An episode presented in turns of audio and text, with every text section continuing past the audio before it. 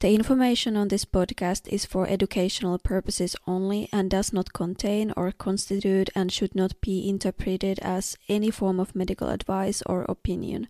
You should always seek the advice of your healthcare provider about any questions or concerns that you may have.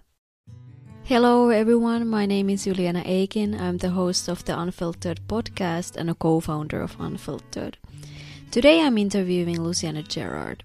She's a registered counselor and narcissistic abuse specialist, and she will guide us through all the steps necessary to emotionally detach from a narcissist. Drawing from her personal experience of narcissistic abuse in relationships with parents, siblings, partners, and friends, along with her extensive study of academic research on narcissism, she is well equipped to help us navigate this journey of emotional detachment. In step one of this series, we examined what we crave in relationships with narcissists and looked at ways to fulfill these needs ourselves. Step two took us through the telltale signs of a narcissist. In step three, we delved into the trauma triangle concept and its role in interactions with a narcissistic individual. Step four centered around the tough realization that we can't change the narcissistic individual. In step five, we explored the process of building ourselves up. Step six concentrated on the essential practice of setting boundaries. In step seven, we exposed the hooks narcissistic individuals use to pull us back into relationships and interactions with them for their own benefit. And today, in step 8, Lucianne will guide us through the power games and strategies narcissists often utilize to dominate relationship dynamics. Together with the previous and forthcoming steps, this eighth step will better equip us to emotionally detach from individuals displaying narcissistic traits. Let's get started. So, today I'm going to talk about their power games because with a narcissistic person, it's absolutely crucial that they maintain and hold the power all the time, even in silly, ridiculous situations, day, you know, daily situations that we wouldn't even consider anything um, but they, they have this just need to take power of everything. So that can be either, you know, winning something, being right, just being in a superior position to you, being first, being best, being the fastest, being the greatest, whatever ist word, um, they have to be the best in everything um, and always above you, of course. So I've just written down, written down about 10 things today um, some of them, you know, your audience will know, other ones maybe not. Um, so hopefully, as I go through some of these things, people will think, "Oh gosh, that's what my partner does, or my husband, or girlfriend, or wife, or teacher, or whoever." You know, so yeah. Okay, so the first thing I've got then is just the the common power games, and we've spoken about this before um, through the use of the Karpman drama triangle. That's you know the the persecutor um, who's always you know criticizing and just putting the other person down and shouting at them. Um, so that's kind of the one corner of the triangle, um, and also the the victim. Um, so if shouting and criticizing doesn't work, often narcissistic people will go down into the victim role, and you know um, be the yeah be the victim. You know, it's oh this happened to me and it's not my fault, but everything was bad towards me. so these are both ways of manipulating you so they have power. The whole drama triangle, Karpman's drama triangle, is to force you into being the rescuer or the savior of the situation. But it's all basically based on the drama, the drama of the situation. So just being aware, ah, they're they're persecuting me just now, or they're in victim mode, so that I will go into the rescuer position. that immediately takes away some of their power because you're aware of the game that they're playing. Mm. You know, so so things, for example, in the persecutor role, you know, if they're screaming at you, "I'm late for work because you didn't wake me up," you know, well, obviously you know it's their fault because they didn't wake up it's not your it's not, not nobody else's fault mm-hmm. you know um so another one is oh you, you know you didn't leave my ironed clothes in the right place. You didn't put them in the drawer in the wardrobe or whatever. No, these are things that you should be doing. This is not, a, you know, the responsibility of somebody else. Um, so, and then in victim mode, oh, you know, I'm, I'm having a heart attack or a brain hemorrhage or, oh, I think I've got cancer in my left ear. You know, like all these ridiculous, way over the top things because, you know, I'm feeling so tired, I'm so exhausted, um, I'm about to die any minute just anything to get you to, oh gosh, you know, and then give them all the attention that they need. Um, but again, these things are all them having complete power. Um, so yeah, like I say, just being aware of it is a good a good starting step. It takes a lot of their power away then just by seeing what's going on. Um, okay, so the next thing then is just them simply controlling your behavior. So we've talked about this before, just making you feel guilty for leaving or making making you feel guilty for staying or not complying. Um, they have to be in control all the time. So if you don't comply or you leave or you stay or whatever they don't want you to do, then that's really bad. So, um, but again, if you can just be aware, oh gosh, they're controlling me, so they have power over me um, and again, just being aware of it, you can then maybe, you know, slightly change some of the things that you do um, so as not to give them all the power, you know. So, okay, so the next thing is, and these are just silly things now, day to day, that I could think of. I'm sure your audience will think of a few more. Um, so number three I've got is just they're, they're not answering your emails or your texts or your questions. So they just like to leave you hanging um, for a mm-hmm. couple of days or whatever, however long it takes, just because they're holding the power. So if you ask a narcissistic person a question, they will just on purpose, they will not answer you and they will leave you waiting, waiting, waiting because that's them holding the power. It's as though they know something and you don't, so they have all the power. it sounds so silly, doesn't it? Yeah. You know. So anyway, but that's, that's a that's a that's a good example.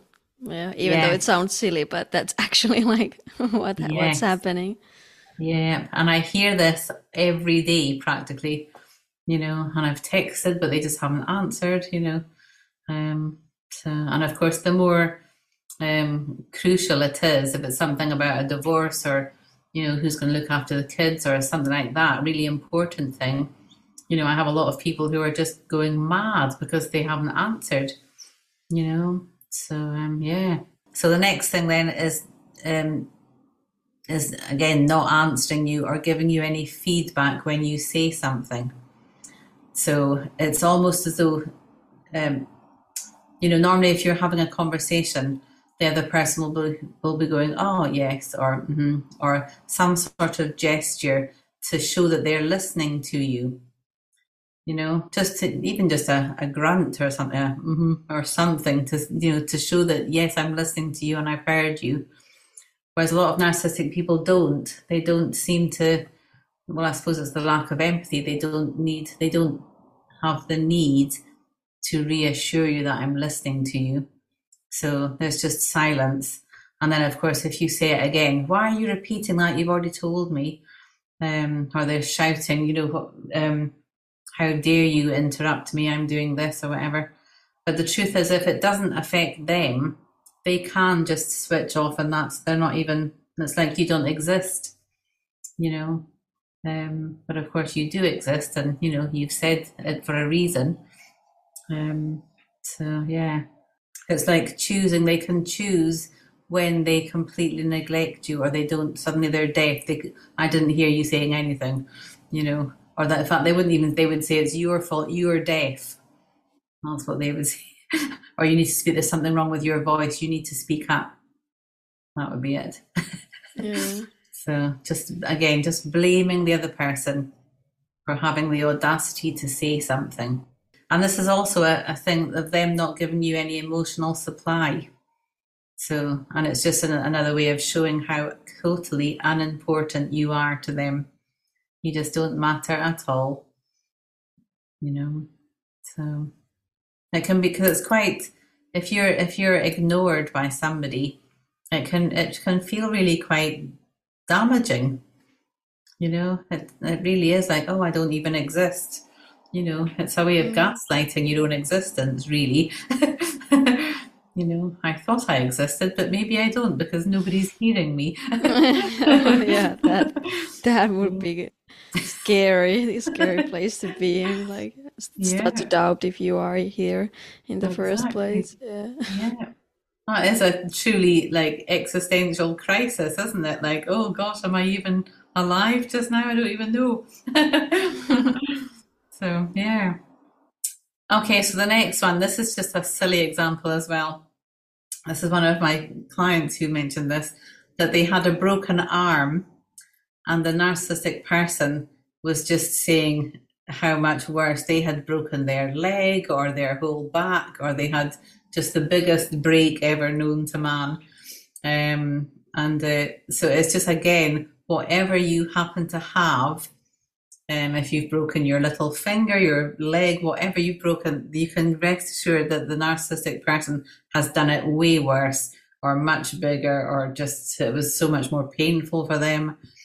Um, it's taking away anything that you have, um, you know, that would get you attention. So, yeah, ridiculous.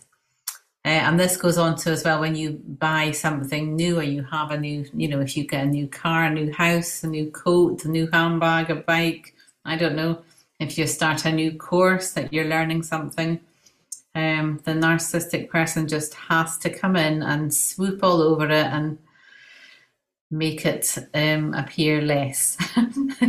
so if you've got, you know, your brand new car or new to you car, um, and they'll come, oh, I don't like the color. Oh gosh, there's something wrong with this bit here, or that doesn't work very well. And they'll just criticize it because they can't bear for you to have this fantastic um, car, bike, coat, whatever it is they have to find the flaws, you know, because if you have a something, that then puts you above them and they can't have that, so they have to put it down.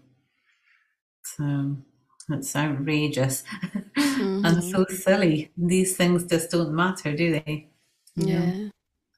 So, and I've heard a lot as well about people who have, you know, joined a new course or, you know, maybe a, a year course or something. Um, and then they've they basically the narcissistic person has said that they can do it already or that they need to start doing the course as well. Just and they do actually start the course sometimes um, and they even do you know a couple of weeks they might do. But of course they can't be bothered putting in all the hard work and you know it does take a lot of work these courses. Um, so um, but they yeah it's just again trying to minimize it um, mm. and trying to make it oh that's just nothing. Any anybody can do that you know? So yeah. I think as well when you're in it you just can't quite see it all clearly because you're in it. Um, it's often when you're out of it that you can look back and you go oh gosh why on earth was i putting up with that? You know? That when you're in it you probably can't see it quite as clearly. So Oh, another thing I've put here is don't never, if you can, never ask for a favor or money. Um, because the second that you ask, for example, can I, you know, can you lend me some money? Then they, that's ammunition that they can use over and over again for, well, for the rest of your life, actually. Even if you've only asked one time, you've asked for some money and they will bring it up over and over and over again until the day that we all die. you know, because they did something for you. Um, yeah, they'll just they'll twist it round and it can fit into their narrative in whatever situation they're in. So yeah. yeah. Hmm. Yes, and also if you do ask them to help you ever, they'll really begrudge doing it because it's inconvenience to them. So they might just do it and do a really bad job or um, they almost purposely make a mess of it so that you can't ask them ever again to help them. of course, they don't want to help, you know. So, okay, so the next one then. So the, the last two things are sort of quite similar. So if you're very good at something and they are not good at the same thing, then they'll invite you to do it so that they can be better at it than you are, if you see what I mean. Mm, So let's say, for example, they're very good at, um, I don't know, I can't think of any. They're very good at kickboxing, and you haven't done kickboxing in your life, then they'll purposely invite you along to do kickboxing so they can show to you how great they are at kickboxing and show to you how rubbish you are. Basically, yeah. so, and then the last one is the same. If you're good at something, then they will never, ever, ever go with you to do that thing Mm, because it, it would just be too much for them. So they can't ever praise you or acknowledge that you're good at something. Um, and they'll just make sure that they never actually, you know, see it. They never have to do it with you ever again because they just won't, you know. So if you're very good at, you know, I don't know, whatever you're good at, um, they just, yeah, they wouldn't, they wouldn't come along with that, with you to that thing because it would be too, that would be too much, you know. So, yeah. So that was my very short and sweet list of power games today. But I'm sure you. there are many more that your audience will, they can probably write in and, and you know, say some more things. mm, But it's these kind of ideas really that they happen all the time on a day to day basis. Um, so it becomes so normal that you forget, you forget really, you know. yeah, like you don't like. Then maybe you again realize how like silly and ridiculous those things are. If you do, for example, open up to someone who who is outside of the relationship and kind of looking from the outside point of view, and you happen to mention some of those things, then seeing the reaction of other people might be again like a reminder, like uh, how ridiculous those things are. And well, before um, before wrapping this up, can you just quickly remind, kind of, uh, why knowing about these power games uh, helps us to detach from the narcissist? I think it just makes it clearer in your head that really they are only after power and they're only after being superior to everybody else. So if you can, because when you're in it, they they will say, "Oh, you're you know you're going mad, or you're making this up, or I didn't say, say that at all." So you're sort of emotionally hooked into it again. So you then then it becomes a trying to be right in the argument, and your ego takes over. Um, whereas if you can see it, if you can just stand one step back and see that, gosh, this is just a game that they play. They're just playing this silly game day in, day out, trying to prove to themselves and the world that they are so much more superior than every other person on the planet. Um, you know, then I think then you can. It's just it's just kind of detaching yourself again. It's taking yourself one step back and being able to see it. Because when you're in it, it's really hard to see what's going on. Mm. You know, like I said earlier, it's only when you come out of it that you can look back and go, "Oh gosh, what was I thinking?" You know. So if you're just aware of some of these games, and maybe you know, again for your audience, maybe some people will have slightly different things, but maybe there'll be something in the list I've just said. There'll be something. Oh gosh, my whoever does that, and they do that, or you know, there'll be something similar maybe um, that you think, oh gosh, that is about power. Mm-hmm. You know, because until somebody else points it out to you, you're often you just go along with it, not thinking for a second there's anything wrong. Yeah. you know, so that's why I feel I feel like I repeat myself a lot, and a lot of it is saying the same stuff. But hopefully, every time I say it, something different. Maybe somebody else will go, "Oh, that's the same as what my partner does." Mm-hmm. You know, so it's just Yeah. it's just sort of it's hopefully shining a light on things that aren't great. um, and of course, it's easier just to ignore these things and carry on with life. And um, but actually, it will it will um, pull you back in the end. Mm. maybe easier in the short term, but very detrimental exactly. in the long term. Exactly. Yeah. Yeah. Right. Yeah. Thank you so much. I think this was a great overview. So, yeah, I want to thank you. Thank everyone for listening. And thank you, Lucianne, so much for coming to this episode again. Okay. Thank you.